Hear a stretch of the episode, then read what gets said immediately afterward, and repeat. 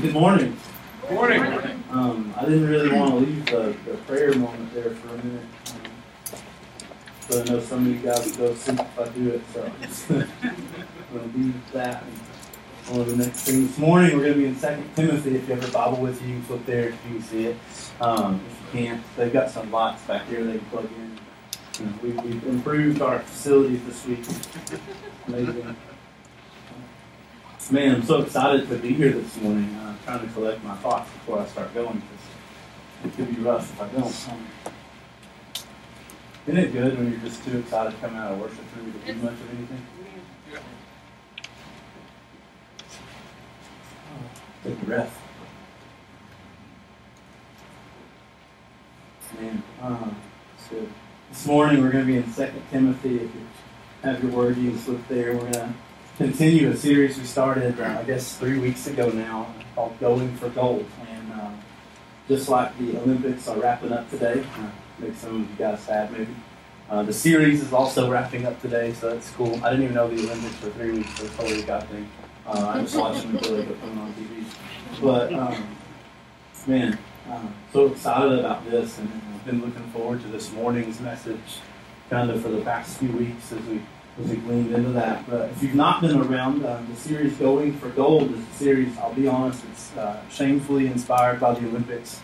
Um, I love the Olympics. I don't know if anybody's with me on that. I know a couple of you guys are. Me and Tony, we're Olympics bros. Um, and uh, it's maybe surprising looking at me that I would like anything that has anything to do with sports. If you know me, uh, the other three years and um, what is it, 50, 40, 70, 48 weeks, I don't even turn on the TV to look at sports. I don't care about sports. Um, I watch cartoons because I'm an adult and the news all the time. Um, I'm the most boring TV watcher in the world. Um, but in, in, during this time, the Olympics, I will watch anything that comes on. It's amazing. I, I watched basketball for the first time a couple days ago. Just kidding, I've seen but not many times. Um, that's an amazing thing. Um, I watched water polo. What is that? Um, what are they doing? I watched the Filipino divers. They were my favorite uh, so far. That'll be blooper reels for years and years. Um, um, but what I love about the Olympics is not so much the sports, because again, I'm not a sports guy, but the level of competition that's at the Olympics. It's, a, it's an amazing thing to me that people could actually even show up at the Olympics. Like, you just can't decide to go there. Nick is like the buffest guy I know, but he can't just wake up like, I'm going to the Olympics today. Um, it's not going to happen. You have to actually, before you even get there, you have to be the best at whatever it is in your country, and then you go, you know, somewhere across the world, and you try to be the best that there is in the whole world, and that's an amazing thing to me. Uh, America did pretty good at that. I'll just be honest. We got more more gold medals than anybody. You can look it up. I look every 30 seconds. Um, it flashes on the back.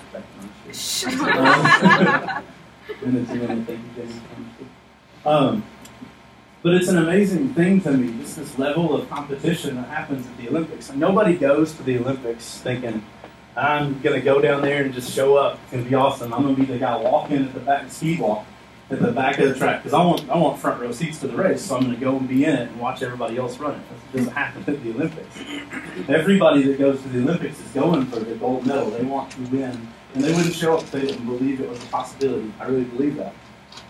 And why do you think that? Well, because you can watch the documentaries of people that have wrapped their entire lives around this moment, this 30 seconds on the podium where they're going to play your national anthem and you're going to stand there and somebody's going to walk up and they're going to hang that medal on you. Isn't that crazy? Like early on in life, three, four years old, they start training for some sport that they're only going to be able to really be able to do for maybe maybe 10 years at the most at that level. They spend 20 years getting ready to do something for maybe four years sometimes, or maybe even one time sometimes, because you don't know if you're going to be the best forever. Actually, you're not going to be the best forever. They, they move, their families move, they have no social life. You can watch any of them, they all have that in common. They don't have any social life. Most of them, have you ever had a boyfriend or a girlfriend? Nope, not have time for that.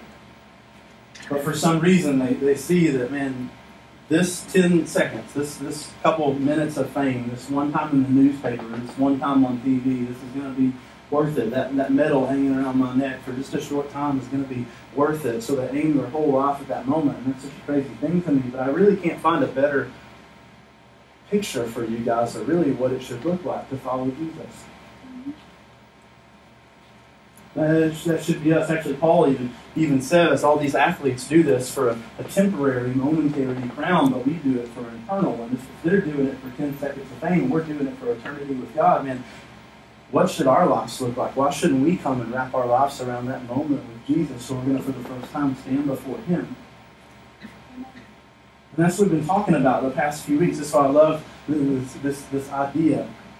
And this morning we're going to do that in 2 Timothy chapter 4. If you guys don't know much about this book, this is a letter written to a man named Timothy by a man named Paul. Uh, Paul wrote a lot of letters, actually. The second half of the book you're holding right now is written pretty much predominantly by a man named Paul. All the letters, he started something to some church, that all Paul. The most of the theology, the things we believe, that all come out of Paul's relationship with Jesus. And this morning, this letter is written by that same man, but it's written not to a church, but to Timothy, this kind of maybe even obscure figure to most of us in the Bible. Timothy, um, if you look at chapter 1, Paul calls a beloved or most loved son. And Timothy's not actually Paul's son. Actually, they don't even meet till Paul converts to Christianity and he's on his second missionary journey. You read about that in Acts if you really, really want to. Uh, they don't even meet till then, but Paul has such a different relationship with Timothy than he does anybody else on the planet. It's, it's his best friend, probably. It's his, it's his protege, his partner in crime. He's the, he's the disciple if Paul was to have one. This guy, Timothy, is that guy. Paul poured an enormous amount of time in, into, into bringing Timothy up to follow in his footsteps. And this letter was written at the end of Paul's life. This is the last letter we have from Paul, written at the end of Paul's life to this man that he loved so deeply. And that's a unique perspective for us this morning. See, the truth of it is, at the end of your life, what you don't have time for is to talk about sports. At the end of your life, what you don't have time for is to make chit chat. At the end of your life, you don't have time to just fool around because you don't know how much time you have left. At the end of your life, you say the things that you really want to say. And this is the perspective that this letter is written from while Paul is in prison and knowing he's never going to leave that place. In chapter 4, he actually starts out with just kind of an amazing thing that happens. It says, Before God in Christ Jesus, who is going to judge the living and the dead, by his appearing in his kingdom, I solemnly charge you. And he's about to give Timothy this mission. The charge is, is really just a, it's a mission. It's a laying on of a burden. It's, it's giving someone a task. We're entrusting someone with something. What Paul is saying to Timothy here is, man, I'm about to give you something very, very special. I'm about to entrust you with something that means a whole lot. I'm about to lay in your hands and on your back a, a very, very, very sweet burden. I'm about to give you the best thing I can give you. See, Paul knows he's dying, and he knows that for him, his missionary journeys are over. He knows his church planting days are over. He knows that he's not going to be able to carry on this mission that he's carried on for years and years and years. And what he does in this moment is he finds the one that he's poured into the most, the one that he has faith in the most, the one that he loves kind of the most, and he says, Hey, I believe in you. Can you imagine hearing that from Paul? Hey, I believe in you and then saying, hey, I'm going to give you something. It's amazing to me the weight that he puts on it, though. He says, before God, I'm going to charge you with something. That's amazing. He's saying, with God as the witness here, sitting, you know, sitting at the table with us as I slide this contract across to you, I just want you to know God is watching. God knows what I'm about to lay on you. He says, also, Christ Jesus is here, so that's amazing. That's be an amazing thing to say at the table with those guys, right? And I'm going to give you this mission not only before God, the creator of everything, but by Jesus, the Son, the Savior of everyone. I'm going to give this mission before Him. Oh, by the way, who judges the living and the dead. So that's you, no matter which state you're in, He's judging you. Um, and by His appearing, oh, by the way, He's coming back. So just want you to know that before I give you this. He's going to be back here one day to look at this. And by His kingdom, He's actually still in charge right now. I solemnly charge you. I give you this burden. Can you imagine a more weightier burden at that moment? Like, what if I was like, hey, Nick, um, you know, in front of God and Jesus who judges the living and the dead, and his kingdom's coming, and he's coming, I just want you to go park cars. You park cars like nobody's business like, God is watching me. I'm doing this thing. See, what Paul knows is, is a very real thing that Paul's not going to be around for a whole lot longer to check up on Timothy. He's not going to be around to come and supervise the work that Timothy's doing, but he wants to instill the seriousness of this mission. This is, this is not a mission that's like, hey, I just want you to make sure that you say hi to people as you walk down the road. It's not something like that light. He's about to lay on him this heavy and sweet burden, and he just wants him to know it's a real thing. This is not a plaything. This is the thing that I threw my whole life at. This is not a toy. This is amazing and good. And I'm putting it on you for you to actually go and do. It's not words of advice. I mean, it's a mission. And here's what he says. He says, proclaim the message. Are you serious? The most important thing Paul could think of in the moment he was about to leave this place to lay on Timothy was this thing proclaim the message. The thing that he felt the weight should be there of, hey, God's watching you and Jesus is watching you and he judges living and the dead. And oh, by the way, he's coming back and he's in charge right now, just in case you forgot. This is the thing that he says proclaim the message. See, because the truth of it is, what we think the greatest commandment is from God is to go to church, right? Paul, why did you say that? Like, he's not going to go if you don't put it on there. Just put it right there on the top. Go to church. In front of God and Jesus, I just want you to know, go to church. You didn't waste time with that. Oh, read read the Bible. That's surely the one, because we're not good at that. That's surely the one that he would put there, right? Like, hey, in front of God, in front of Jesus, who's coming back, and it's his kingdom, I just want you to know you should read the Bible. He didn't waste time with that. The thing that he thought was the most important thing he could say to this guy, the charge that he thought he needed above everything else, wasn't the thing that we think is most important. It's the thing that God actually thinks is most important. It's the thing that Jesus said when before he left this planet, right? Matthew 28, I hope that's a book. No, I'm just kidding. Um, Matthew 28, before he leaves this place, before he ascends back up into heaven, he looks at the disciples and he's like, hey, I got something for you. Last thing, parting words, seriousness from the mouth of Jesus. He says, hey, go make disciples. Just reword that into Paul, proclaim the message. Go and tell people about Jesus. This is the thing. It's the most important thing that Jesus could think to say at the end of his life, and the most important thing that Paul could think to say at the end of his life, but the least important thing in the church, right? And here in this book, Paul doesn't pull punches. He doesn't make it easy to follow. He looks at Timothy and he says, Hey, I just want you to know how important this is. Before God and Jesus, who judges the living and the dead, who's coming back and it's his kingdom now, I just want you to know the most important thing that you could keep doing for the rest of your life, the thing you could throw everything into, the thing you should wrap everything around, is the same thing that I wrapped everything around. Proclaim the message. People need to know.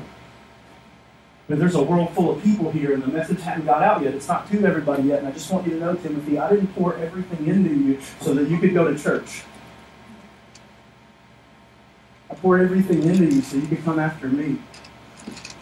So here's the charge. Here's the burden. Here's the very, very sweet mission that I'm saying I believe you can do. Proclaim the message. And I believe we could even say that maybe Timothy wrote us a letter this morning, right? Or Paul wrote us a letter this morning, right? Or any of these other guys this morning wrote us a letter. I bet that would be already actually Jesus was to write you a letter tonight. He did, by the way. Um, wouldn't that be the thing that you would say? With that seriousness, proclaim the message. He goes on, actually says persist in it. I love that word persist. It's a word that means definition stand firm or obstinate in the face of something coming against you. What he's saying is when it gets tough, when it gets hard, when, when someone comes against you, when you're preaching a message and people are throwing rocks at you, when you're preaching a message and people are putting you in jail, keep preaching the message. See, persist is a word that means, by definition, it's not going to be easy. Actually, 99% of the time that we would go to present the gospel, it wouldn't be an easy thing, would it? If it was, we would all be doing it. This place would be packed. We'd be moving down the street. There'd be, well, there are churches everywhere, but there'd be full churches everywhere. but it's not easy. Actually, the Bible doesn't even lead you to believe that it will be, does it? That's why Paul writes things like this persist in it. They put me in jail. You know what I did? I said, man, it's a great thing that I'm here because now I can tell the jailers. Persist in it. When it gets tough, when it gets hard, when people are coming against you, stand firm. He says, persist in it, whether convenient or not. Don't wait around for the gospel to be a convenient thing because you'll never present it, is what he's saying. Don't wait around for it to be easy for you to tell people about Jesus because guess what? It'll never be easy. How many people run up to you this week and said, hey, why don't you share the gospel with me?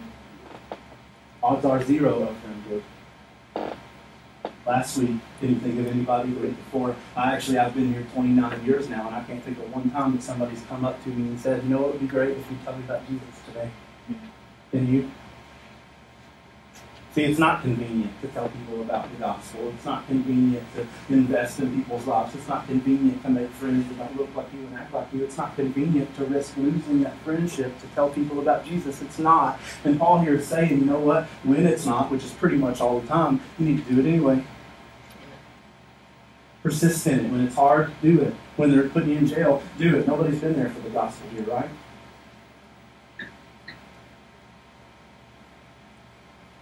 He looks at Timothy at the end of his life and he said, Hey, I just want you to know, man, it's going to be hard. Look where I am. I'm in jail. I'm writing this letter from jail. They're about to kill me for preaching the gospel because they can't get me to shut up. They've stoned me. They put me in jail. They've handcuffed me to walls and they can't get me to shut up. So now they're just going to kill me. You do the same thing. It'll be fun.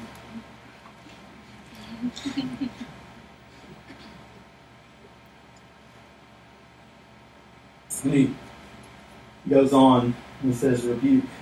This is a word meaning sharply disapprove of someone's actions or behavior. This is the one that some of us feel like is our spiritual gift. I'm great at this. Thank you. If you could have put this one on down, like on up the list, that would have been an amazing thing. Paul, actually, why didn't you start out with rebuke? That's me. I can get that. I'm not going to share the gospel, but I can rebuke. It's a good thing. I'm great at criticizing.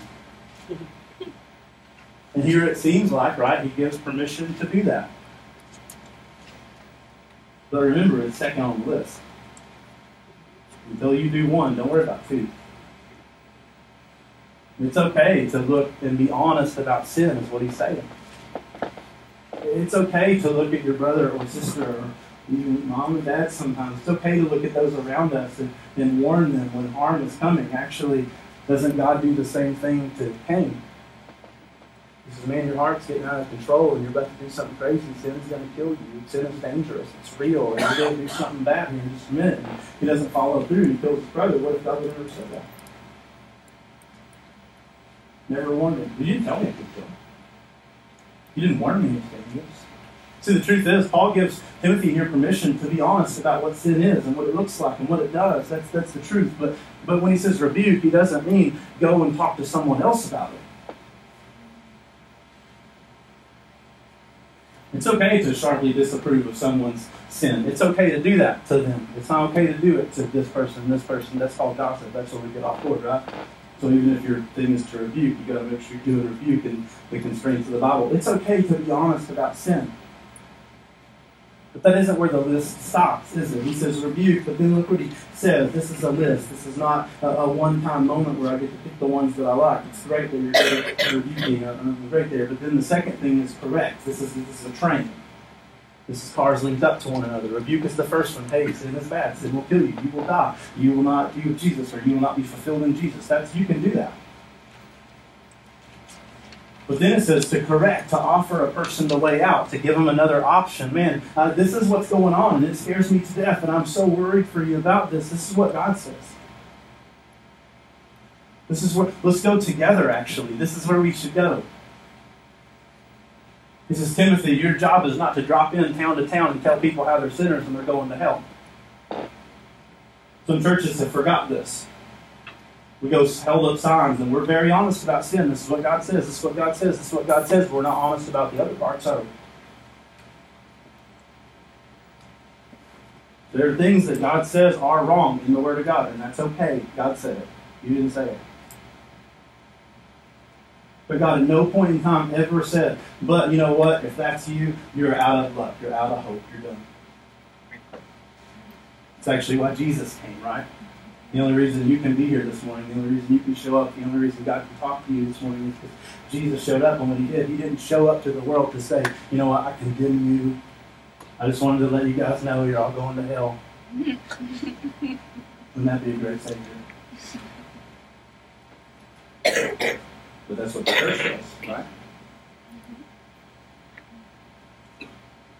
But Jesus came to rebuke, to be honest about sin, but then he also came to offer a way out to correct. And that's what he says here for Timothy to do. Just follow what Jesus is doing. Oh, and then he says, oh, by the way, to encourage. You know how you can get away with rebuking if on the other side of it you encourage. You don't know how to get punched in the face? Just come with rebuke. I'm not going to take it well. They're not going to take it well. Your neighbor's not going to take it well. That's how to not let that work. When you encourage, when you bring hope into the situation, when you give them a way out, and then you say, you know what? Not only am I going to show you the way out, I'm going to be here with you, and we're going to walk out of it together. That's when you get away with it. And that's what he's saying in Timothy. Hey, when you go into these places, when you go into these churches, Paul didn't pull punches. Read Revelations, no, he didn't write Revelations. Read one of those other books that he wrote to the churches. He didn't pull punches. He told them, you know what, Colossians, you're, you're screwed up. You know what, Corinthians, you're, you're messed up. You don't see Jesus or follow Jesus the way you're supposed to. Then he said, here's how to do it. And by the way, I'm on my way. I'm sending whoever. Because we're going to walk out of this together. See, this is the recipe for this is the recipe actually for problems in the church that we come together and we say, "Man, I'm so worried about this in your life. This is not a thing we want to do. Let's change this into this thing, and I'm going to be here with you, and I'm going to love you, and I'm never going to tell that person or that person or that person or that person because it's me and you, and we're going to walk out of this together." Amen. And that's what he gives Timothy here permission to do. But I want you to see again, this is secondary. Playing the message is number one.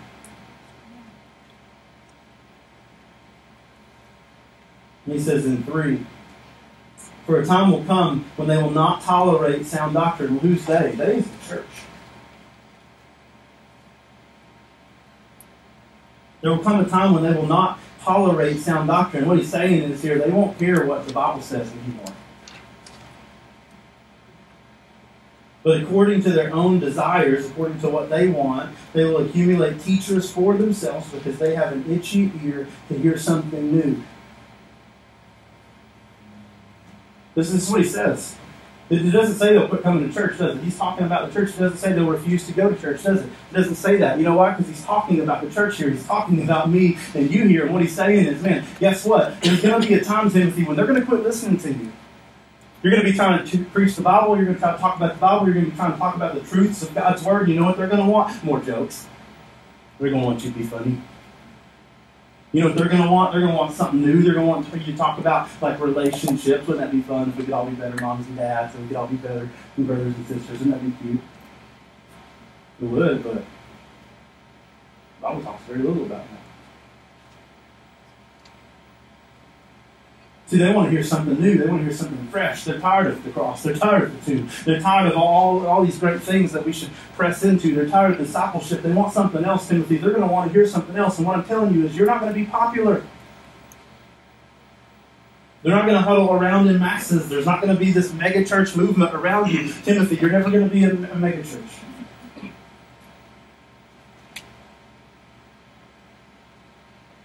Because there's a time coming, and it's now here, that all they want is more teachers. All they want is more stuff. We live in the moment of more teachers and more stuff.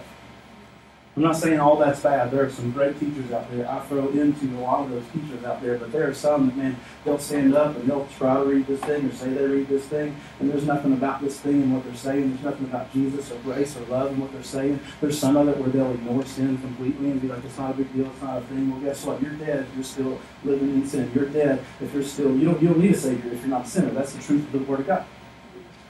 And it's not a popular message, and it's not maybe even for some people a good message, but it's a true message. And he's saying they, they won't want to come to you if you tell them the truth. They won't want to come to you if it hurts to hear the word of God. They're not going to want to come to you if it's a struggle to be there. They're not going to want that. You're not going to be popular, and there's never going to be a mega church around you, Timothy. But here's what he says, and I love this.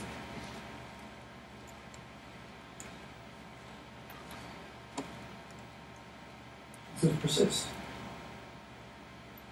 For a time will come when they will not tolerate sound doctrine, but according to their own desires, they will accumulate teachers for themselves because they have an itching ear to hear something new. It says in 4, they will turn away from hearing the truth. They're going to walk away from hearing the word of God. They're not going to want it. These are Christians, quote unquote, people. These are church, quote unquote, people. These are people that say they're the people of God, but they're going to turn away from the truth of God. And this is what he says.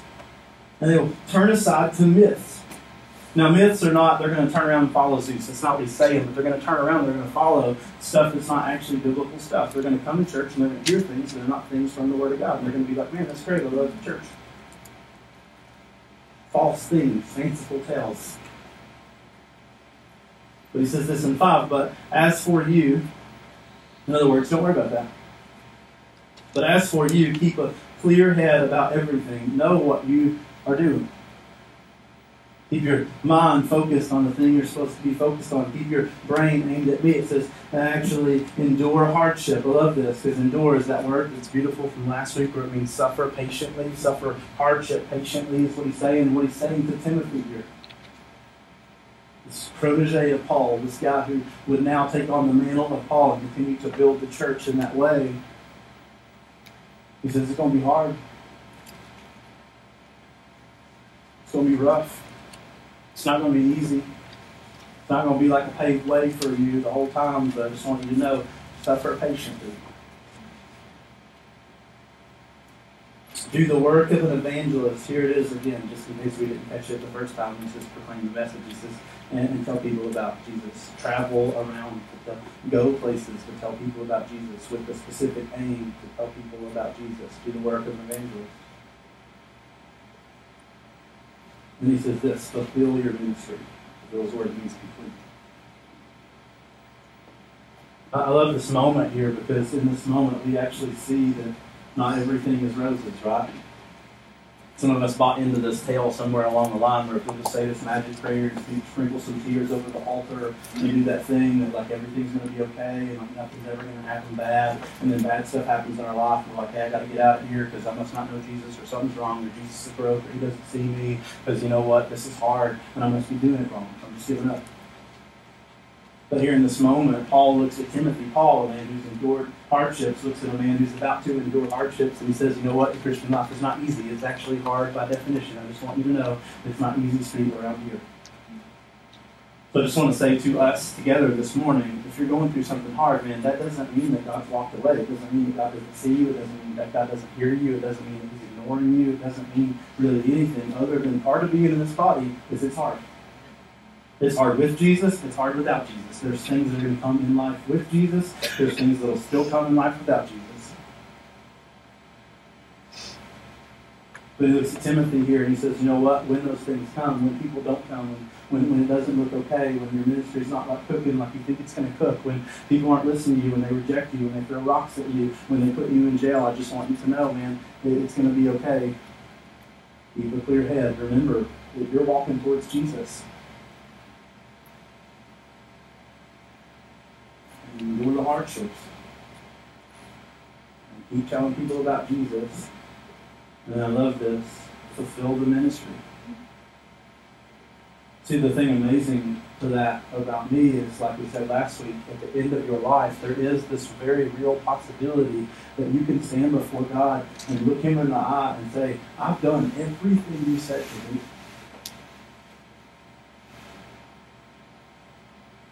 Some of you guys have given up on that. Know, I can't I can't follow Jesus. I can never I can never do anything significant in the kingdom of God. I, I've already messed up. I'm already too old. I'm already whatever. But the truth of it is, today there is still a very real possibility because you are still breathing.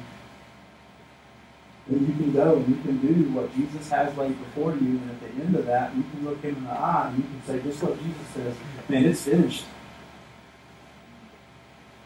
Done it all done everything you wanted me to do, and now I'm ready to leave this place and go with you. I would much rather leave that way with you than I didn't do anything. Man, I never even tried because I was beat before we started. Man, I didn't think I could be significant in your kingdom, so I never lifted a finger in your kingdom. Man, I didn't think that I, I would ever matter, so I never even tried to matter. I didn't think I could touch anybody, so I never even tried to touch anybody. I never thought I could win anybody to you, so I never even tried to win anybody to you. I never thought I'd be able to present the gospel, so I never even tried to present the gospel. You want to stand before God with that? Man, you didn't make me smart enough, so I never said anything. But what did he say? They go tell people. Man, I never thought I could be significant in your kingdom. Well, did you ever try? I never thought I could fill a gap or meet a need. I never thought I could be in the in, in the place. I never thought I could do anything. Well, did you ever try to do it? You ever try to meet the needs? You ever try to step into place? You ever try to do anything significant? Because odds are you probably could have because God made you and created you and formed you and He put something in you that's useful. I didn't know He made you. I didn't know that.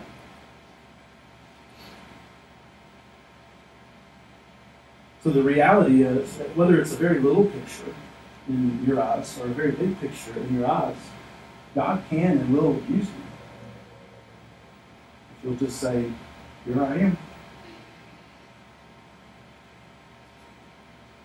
Paul looks at Timothy and says, Hey, it's going to be rough, but you can do it. I picked you, I chose you, I placed this burden on you because you can do it. So do it. And he says this in 6 For I'm already being poured out as a drink offering. What he's saying is, I'm done. I'm done. The cup's already tipping over, man. I'm, I'm, I'm on the last few drops here. I've done, I've offered up everything I got to offer up. I've given my whole life. I'm, I'm down to the very last bit of the cup here. And I'm about to leave this place. Is what he's saying. Look in the time of my departure is close. In 7, he says, I've fought the good fight. Now, by definition, a fight is hard, right? But here Paul is saying, I fought the good fight. Paul, who has been stoned, who has been imprisoned, who has been mocked, who has been ridiculed, who has been abandoned, and who is now sitting in jail, like maximum security, on death row. He writes to Timothy, he says, I fought the good fight. What he's saying is, man, it was hard. It was rough. It was good. It was worth it. Fought the good fight. Can you imagine being able to say those words at the end?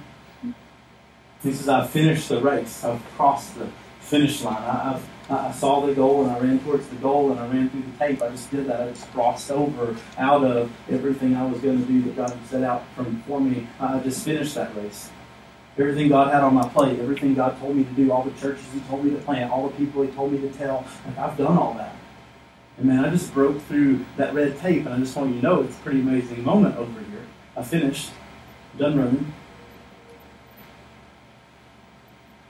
And he says this, and I've kept the faith. And you know what? I still believe. I'm sitting here in jail, chained to a wall. Nobody really much can come see me, and, and I'm still believing. They're about to kill me, and I'm still believing. Isn't it crazy that nowhere in that did he say, Man, I wish I would have done this? Man, I wish I would have never started. Man, I wish that I would have visited this place, or I wish that I could have, whatever. He didn't say any of that. He said, Done, done, done. No regrets here in the passage. No, I feel like I missed out here in the passage. No, uh, man, I, uh, I wish that this thing could have happened. He doesn't seem to, to have any of that. And in 8, he says, in the future, when I leave this place, there is reserved for me, with, this, with my name on it, a crown of righteousness, which the Lord, the righteous judge, will give me on that day. And not only to me, but to all those who have loved his appearing. That's what you're up He says, I fought the good fight.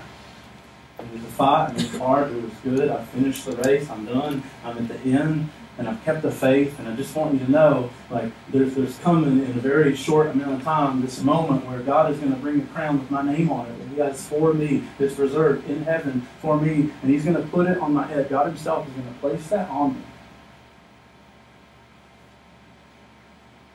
This is the moment right here, right? Like, this is the I just won the race moment, right? This is the I just broke through the tape at the Olympics moment. This is the I'm standing on the number one spot on the box moment, and my national anthem is playing, and here comes the, the guy, but the guy is God, and he has a crown for me, and he's about to put it on my head. God is himself gonna is gonna drop that thing on there. And from that moment, from that spot, this is the perspective of the letter, he's saying, Come on. At the end of his life, when Paul is about to die and everything that he could possibly do is done, he's looking at Timothy and he's not looking at him with regret or I wish or don't do this. He's looking at him and he's saying, Man, come on. Then I'm, I'm sitting here in jail. I'm telling you to, to do what I did. Come, try to get here. I'm sitting here on death row, and I'm just saying to you, Timothy, uh, try to get here. Do everything you can to get here. Man, they, they put me in jail for preaching the gospel, and I'm just saying, man, it's pretty great in this room right now. They're, they're going to take me out back here in a little bit, and they're going to they're going to knock me out of this world. And I just want you to know, man, come on, it's pretty great from this perspective. See, to me, that's amazing. To me, that's great because here's the thing. Some of us still have in our minds somewhere along the line that if we do this Jesus thing, if we follow Jesus, if we run toward Jesus, we give whatever it is up, that we're going to somehow miss it along the line. But here Paul is, who lived years and years and years and years outside of Jesus, and then Jesus showed up, the resurrected Savior showed up, and he did an amazing thing in his life, and he changed him forever. And then at that moment, everything didn't get great and awesome. Everything got really rough. Paul used to be the guy that would hold people's coats as they killed people. Paul used to be the guy that would drag you out of your house into jail for following Jesus. And then the tables flipped and he got persecuted for Jesus. Like you've never been there, I've never been there. You don't know what it's like for somebody to try to kill you for saying you believe in Jesus. But this is the life of Paul. This is the everyday reality of Paul. People reject Paul. People talk about Paul. People run Paul out of town. Paul was almost killed several times before this thing ever happened. And from this perspective, he looks at him and he says, you know what? That's okay. Then I'm okay with every time I've been hit. I'm okay with every time I've been beat. I've been, I'm okay with every time I've been mocked. I'm okay with every time I've been rejected. I'm okay with all of that because from this perspective, from this point, from this spot in prison, I'm just telling you, man, I'm about to meet God. And with a clear conscience and with a full heart, I can look at Him and say, man, I've done everything you had on my board. I checked every spot. I checked every box. It was never about going to church. It was never about just singing the songs. It was never about just reading the Word. It was never even about just studying. It was actually never even about any, of, any of the stuff that I did. It was just about you. And this man that he'd been chasing after, this God that he'd been chasing after for years and years and years at this point in time, he's saying, I'm about to meet him. And I just want to say to Timothy and to everybody else, man, it's worth it. So come on. I want you to hear that this morning. Some of you guys are still, man, I don't know. I don't know if I want to do this. I'd have to give up this, or I'd have to quit doing this, or I'd have to quit going here, quit saying this, or I might even have to, like, you know, try to read the Bible. It'd be weird. And I'm just saying, here's Paul about to die. He's saying, come on. Man, I might have to put up with this. I might have to, I might have to lose this person or this thing or this relationship. I might have to go through this turmoil. It may get hard. It may get tough. It may already be tough. And he's saying, come on. Come on, I'm standing on the box right now, guys. I'm, I'm, the anthem's playing, the crown's coming, and I'm just saying, this is not just for me, and it's not just for Timothy. It's for everybody who loves his appearing. Everybody who's looking for God, everybody who's trying to get to that moment, everybody who's trying to throw their life in and around Jesus, this is for you. It's not a reality for Paul because I'm a church planter. It's a reality for you because, man, you know Jesus and you love Jesus, so come on. This morning, maybe for some of us, you somehow lost sight of that. You're like, man, I said that prayer one time and it was great, and I felt really good for about three days, and then, you know, whatever. And it's been rough since then. I'm kind of done now, and I'm just trying to get through life. I'm going to sit here until the rapture happens or I die. I'm just waiting on it. And here, Paul is saying, no, no, no, no, no, no, no, no. You need to run. It's not about sitting in a chair. It's about coming on. There, there's people that need to know. There's stuff you need to do. There's a race in front of you, and it's a good race. It's a good fight, and, and it's going to be rough, but you need to come on because it's worth it. Some of you guys, man, you, you've laid it down. You're like, I don't know if I want to do that anymore. I don't know if I want to go there anymore. He's saying, come on. Some of you guys are struggling with, do I even believe this thing is real? And here Paul is saying, you know what? It is real. And I'm standing here, and I'm about to die, and it's the end of my life, and I don't feel like I missed out on anything. So you need to come on. Some of you guys never tried to do anything significant, never tried to get in the gap, never tried to make a difference in the kingdom of God, never tried to maybe even really be included other than I'm going to get there one day in the kingdom of God. And here Paul's saying, no, man, you need to get in it. You need to get in the ministry. You need to get in the work. You need to get in the stuff. You need to do something. You need to tell people. You need to get involved. You know what? Because it's worth it. You need to try to get here. I'm in jail. They put me in here because I'm not going to shut up about Jesus. They're going to kill me because I'm not going to shut up about Jesus. You need to try to get here. You need to run. You need to come. You need, you need to do whatever it is tell whoever it is that you need to come here. You need to try to get persecuted. You know what? It'd be awesome if you could get persecuted. You know why? Because when you get persecuted, you're going to know that you're doing everything you can do to follow Jesus. You need to come on. There's nobody you can't tell. There's nobody you can't share with. And there's nobody, nobody on this planet that you can't invite into the kingdom of God with you. Come on, as you're running, grab people. Come on, it's great, get here. And this morning, I just want us to hear that together. And I want us to maybe even respond to that together. Let's do something about it. What, what do you have to lose? Where's coming to church and sitting there getting you? How happy are you with that? Where's being far away from God getting you? How happy are you with that? Where, where is struggling through life just trying to make it and, and trying to get kind of arms length from God? Where's that getting you? How happy are you with that? So the truth of it is, I mean, you run the risk of living a very insignificant life that nobody's going to notice when you come on this planet, and nobody's going to notice when you leave this planet. Or you can get into the game, you can get into the plan of God, and you can make a difference. If you're okay with being a blip on the radar, if you're okay with being a smoke cloud in history, you keep doing that. But man, if you want to do something, if you want to make a difference, if you want to take people with you, if you want to see God do something in this place, man, you got to get engaged with what He's doing. You can come and sit fine. Or you come and be involved, you come and do something, you come and make a difference, you come and learn. But this morning, I just want you to know if you don't, it's not because God didn't invite you.